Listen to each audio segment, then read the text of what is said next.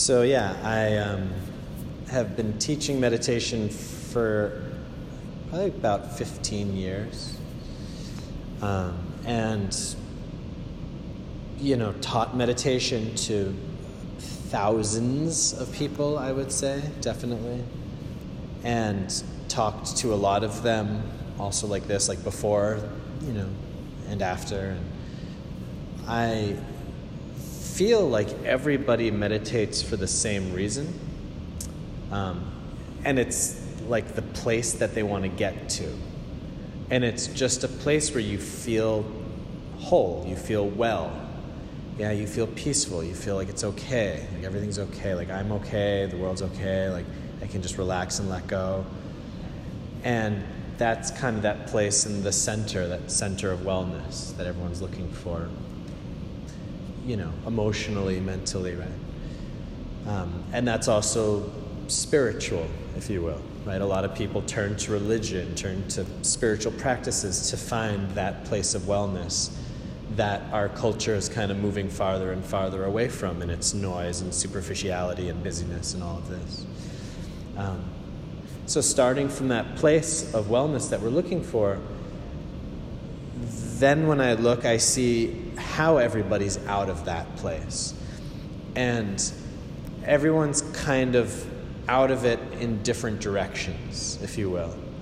Uh, so some people are trying so hard to get better that that very effort that they're putting in is causing them to have stress um, versus just letting go and, and allowing themselves to relax and feel good.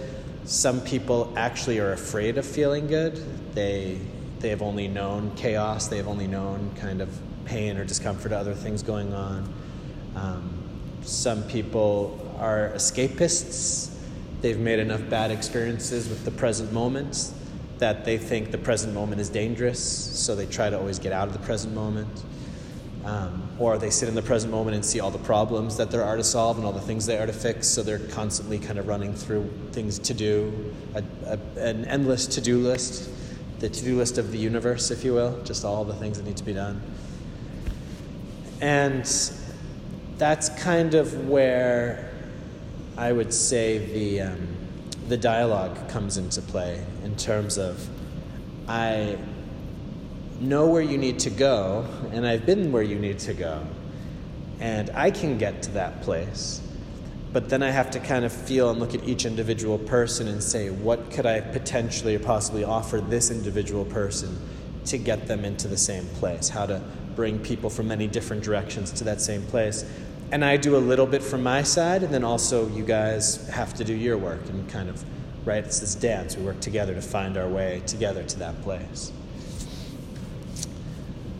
I think one of the greatest myths and misconceptions of humanity at the moment would probably be the fact that we all think that there's something that we need to do to get better. That um, a lot of us are stressed, a lot of us are unhappy, a lot of us are busy a lot of us, our minds are just racing a mile a minute. And we believe that that's our kind of default resting state. So we think, I need to do something to get out of that state, to get into a better state. And what I'm here to tell you is that your default resting state is actually the state of peace, the state of meditation. What you're in normally is not normal. What we are in collectively is not normal. And it would be as if you never lay down, as if you were always walking around and picking stuff up and doing, and the body was getting tense and tense and exhausted. And you didn't kind of realize that there's this thing called rest where you just stop and lay, lay the body down and the body can rest and that's kind of what we're doing with the minds is the mind is always running. It's always trying to figure things out solve things control. Um, and that's kind of what you were mentioning before is when we're confronted with the unknown right or something that's difficult um, we want to try to control.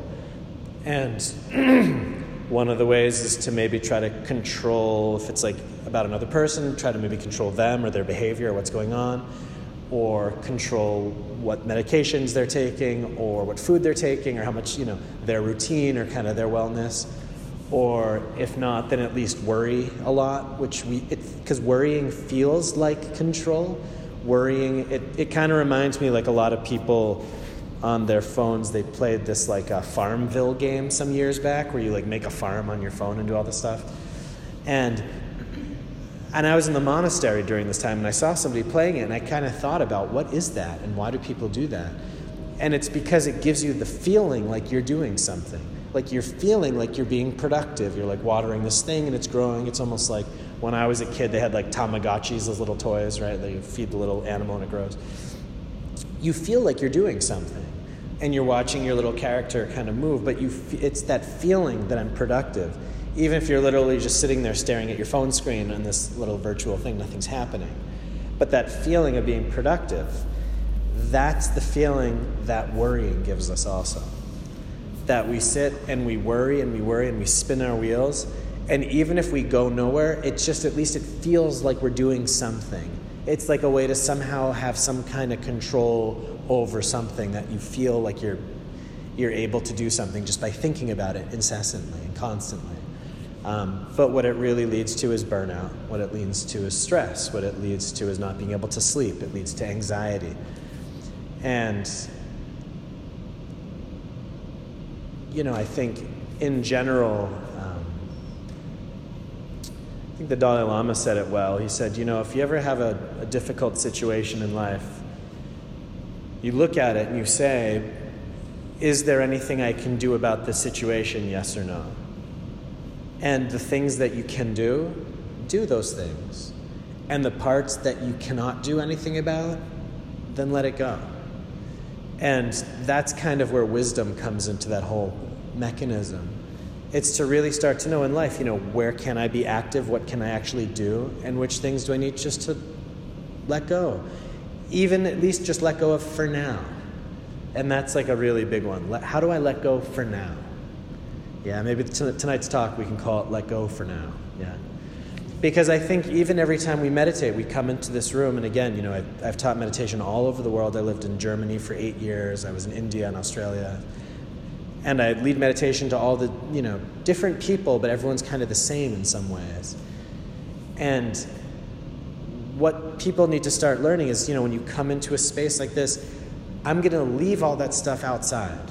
Yeah, I'm going to I'm going to take off my my weighted backpack of concerns and just leave it outside for now.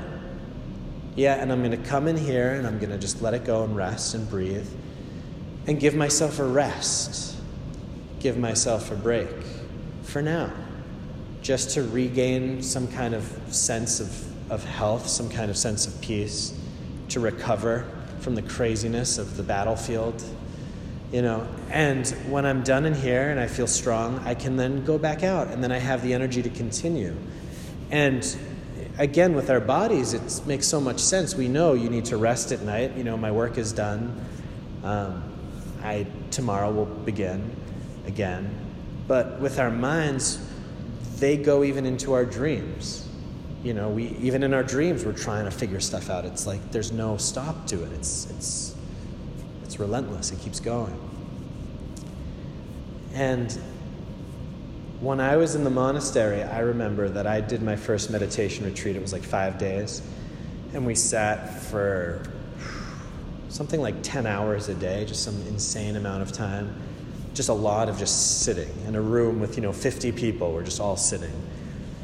And I remember my entire life flashed before my eyes, but over the course of those 50 hours, just everything was coming up, all these memories, all these thoughts. But then even like paintings that I've never made, like art, like ideas, like all these things, you know, whether it was memories and stuff I hadn't worked on in the past, whether it was stuff right now in my life that I didn't like, whether it was stuff I want to do in the future, it all came like the the, the floodgates were up and everything came rushing in. And I, yeah, I think that's kind of the normal procedure, I guess, what's going to happen. But what started to happen was something would come up and it would demand my attention. You know, would, this feeling would come up, and I'd remember this bully back in you know high school that called me a loser in front of his friends, and everybody laughed, and I'd be angry. And this thing would come up, and I wouldn't really know what to do with it. And I'd say, like, I know that I need to heal this, I know I need to fix this, but I don't know what to do with it right now. So I had to put it back down for now. Yeah, and then I'd sit there, and then a situation from like my childhood, like my father would come up, and I'd look at that, and I'd say, Jesus, I need to deal with that, but I don't really know what to do with that right now, and I'd put it down, you know. And then this other worry would come up about, you know, you're a monk, you're in this monastery now. What, what is that? What are you doing? You know, how are you going to make a living? Are you going to be here in ten years? Like, what's going on? And I'd say, I don't know what to do about that, so I have to put it down for now. And then a feeling would come up and it said, Oh my God, you're going to be sitting here for the next hour. You know, how is that going to work? Are you going to be able to do that?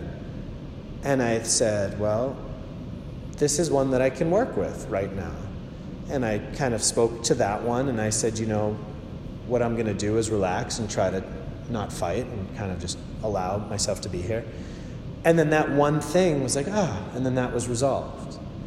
And I kind of saw that in any given moment of life, through whatever mental, emotional, energetic uh, wisdom resources that we have, some of the things that are going to be coming up, you can right away deal with. You can say, oh, well, you know, it'll be okay, Seth. It's fine. It'll be fine. We'll, we'll get through this class together, you know? Um, and then there's going to be stuff that comes up, and you're going to say, no matter how much I spin this around in my head and in my heart, I'm not going to get an answer. Um, I, I want an answer, and someday I will look for that answer, but I don't have the resources to figure that out now. And there's, again, this wisdom to that. There's a wisdom to knowing what I should hold on to, what I should put down, when and where to hold stuff, where and when to put stuff down. Um, we, again, culturally have not received much mind training. So our minds are, we've learned how to obey you know, you've learned in school is a lot about being obedient and sitting and listening and doing what you're supposed to do and processing information that, you know, repetitive things in your mind, out your mind, uh, that you can carry into your jobs and things like this. But nobody's really taught us anything on the emotional spectrum. That's what our parents are supposed to do, and a lot of our parents didn't know that themselves, right? So they said it, you know, it takes a village, but there are no villages anymore, right? it's just these, you know, nuclear families that everyone's too busy, and so the kids are plopped in front of the TVs, and you know, so you learn your emotional intelligence from, you know, sitcoms and things like this, um, for better or probably for worse, right? So this understanding of of letting things go for now I think it's, if I could kind of teach one little easy thing to everybody in America, I would probably just teach them that little part that says, you know, allow your, your mind to rest, allow your heart to rest, the same way you're allowing your body to rest. That you should, the same way that every night your body rests, you should have a period every day that your mind and your heart can rest just for a little while. And literally, if you can do this for 10 minutes, if you could just do that for 10 minutes, it's enough to just recharge. If you could do it for 20 minutes, 30 minutes, awesome, great, keep going, you know. But even just that little break where you just allow yourself to put everything down, where you allow yourself to put the entire world down, and just say, just for right now, just for this little amount of time, I'm going to just free my head, free my heart, allow myself just to be here. Yeah, allow myself just to breathe, rest, relax. Yeah, this is such like a revolutionary act of self-love also, right? It's like setting the ultimate boundary. It's just saying a big no to everything. Yeah, and just saying, I'm just to be here with myself for myself. It's like when you take a bath, you know, and you just kind of close the door and you want everything else like out there, and I'm just to be here with my bath, like just in your little space. It's like that. You're just kind of putting everything else outside and you're saying, I'm just to take this little time for myself. And you do that with intention.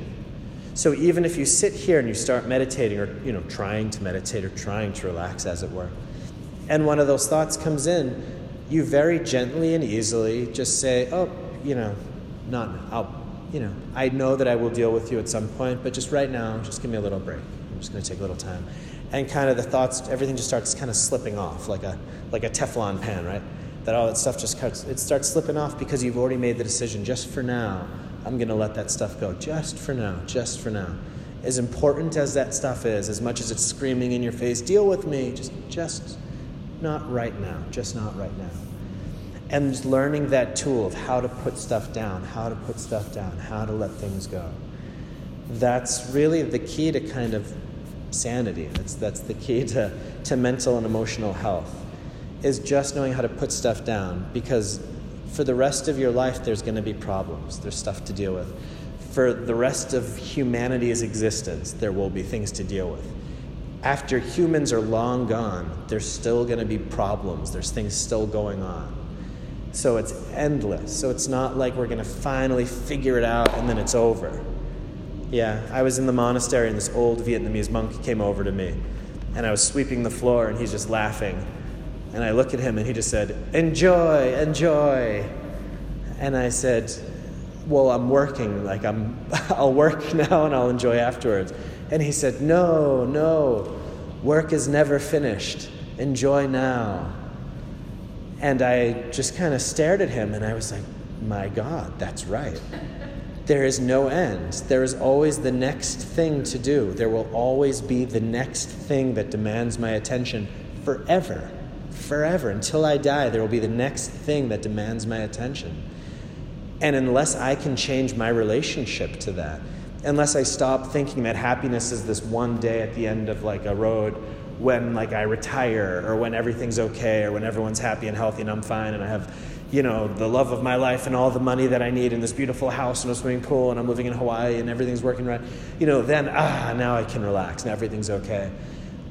You know, the happily ever after, as it were, that we were promised in Disney movies, you know, but that's not the reality because even if you go to Hawaii, there's sunburn, you know, and there's always going to be something. There is always something. We have human bodies that are going to get sick you know, that's just nature. We can't fight the nature of this reality.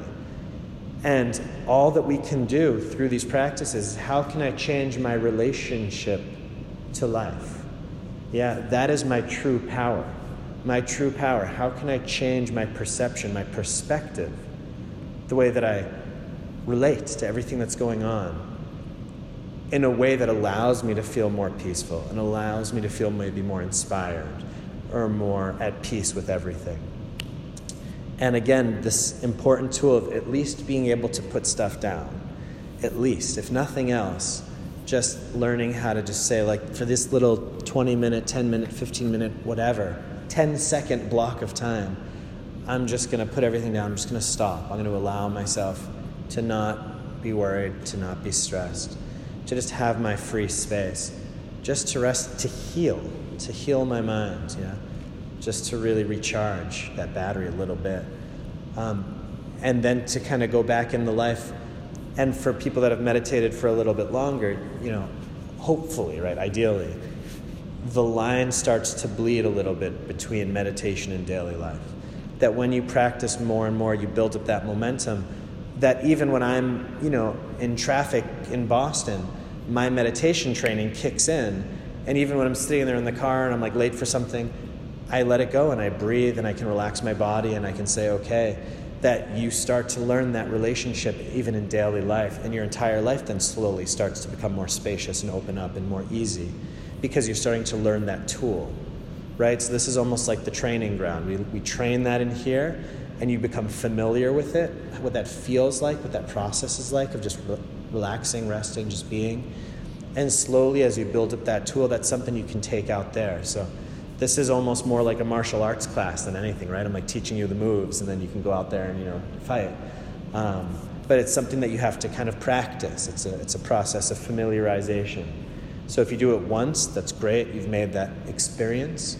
But if you actually want this to benefit you, you need to practice. It has to be something that people do, and that's why I lead classes. Is that people I kind of hold that space like, well, come here once a week at this time and let's become familiar with this feeling that eventually this becomes a new part of you that you can use in life, right? So that's that's how the uh, the consistency and the continuity actually are very important to that.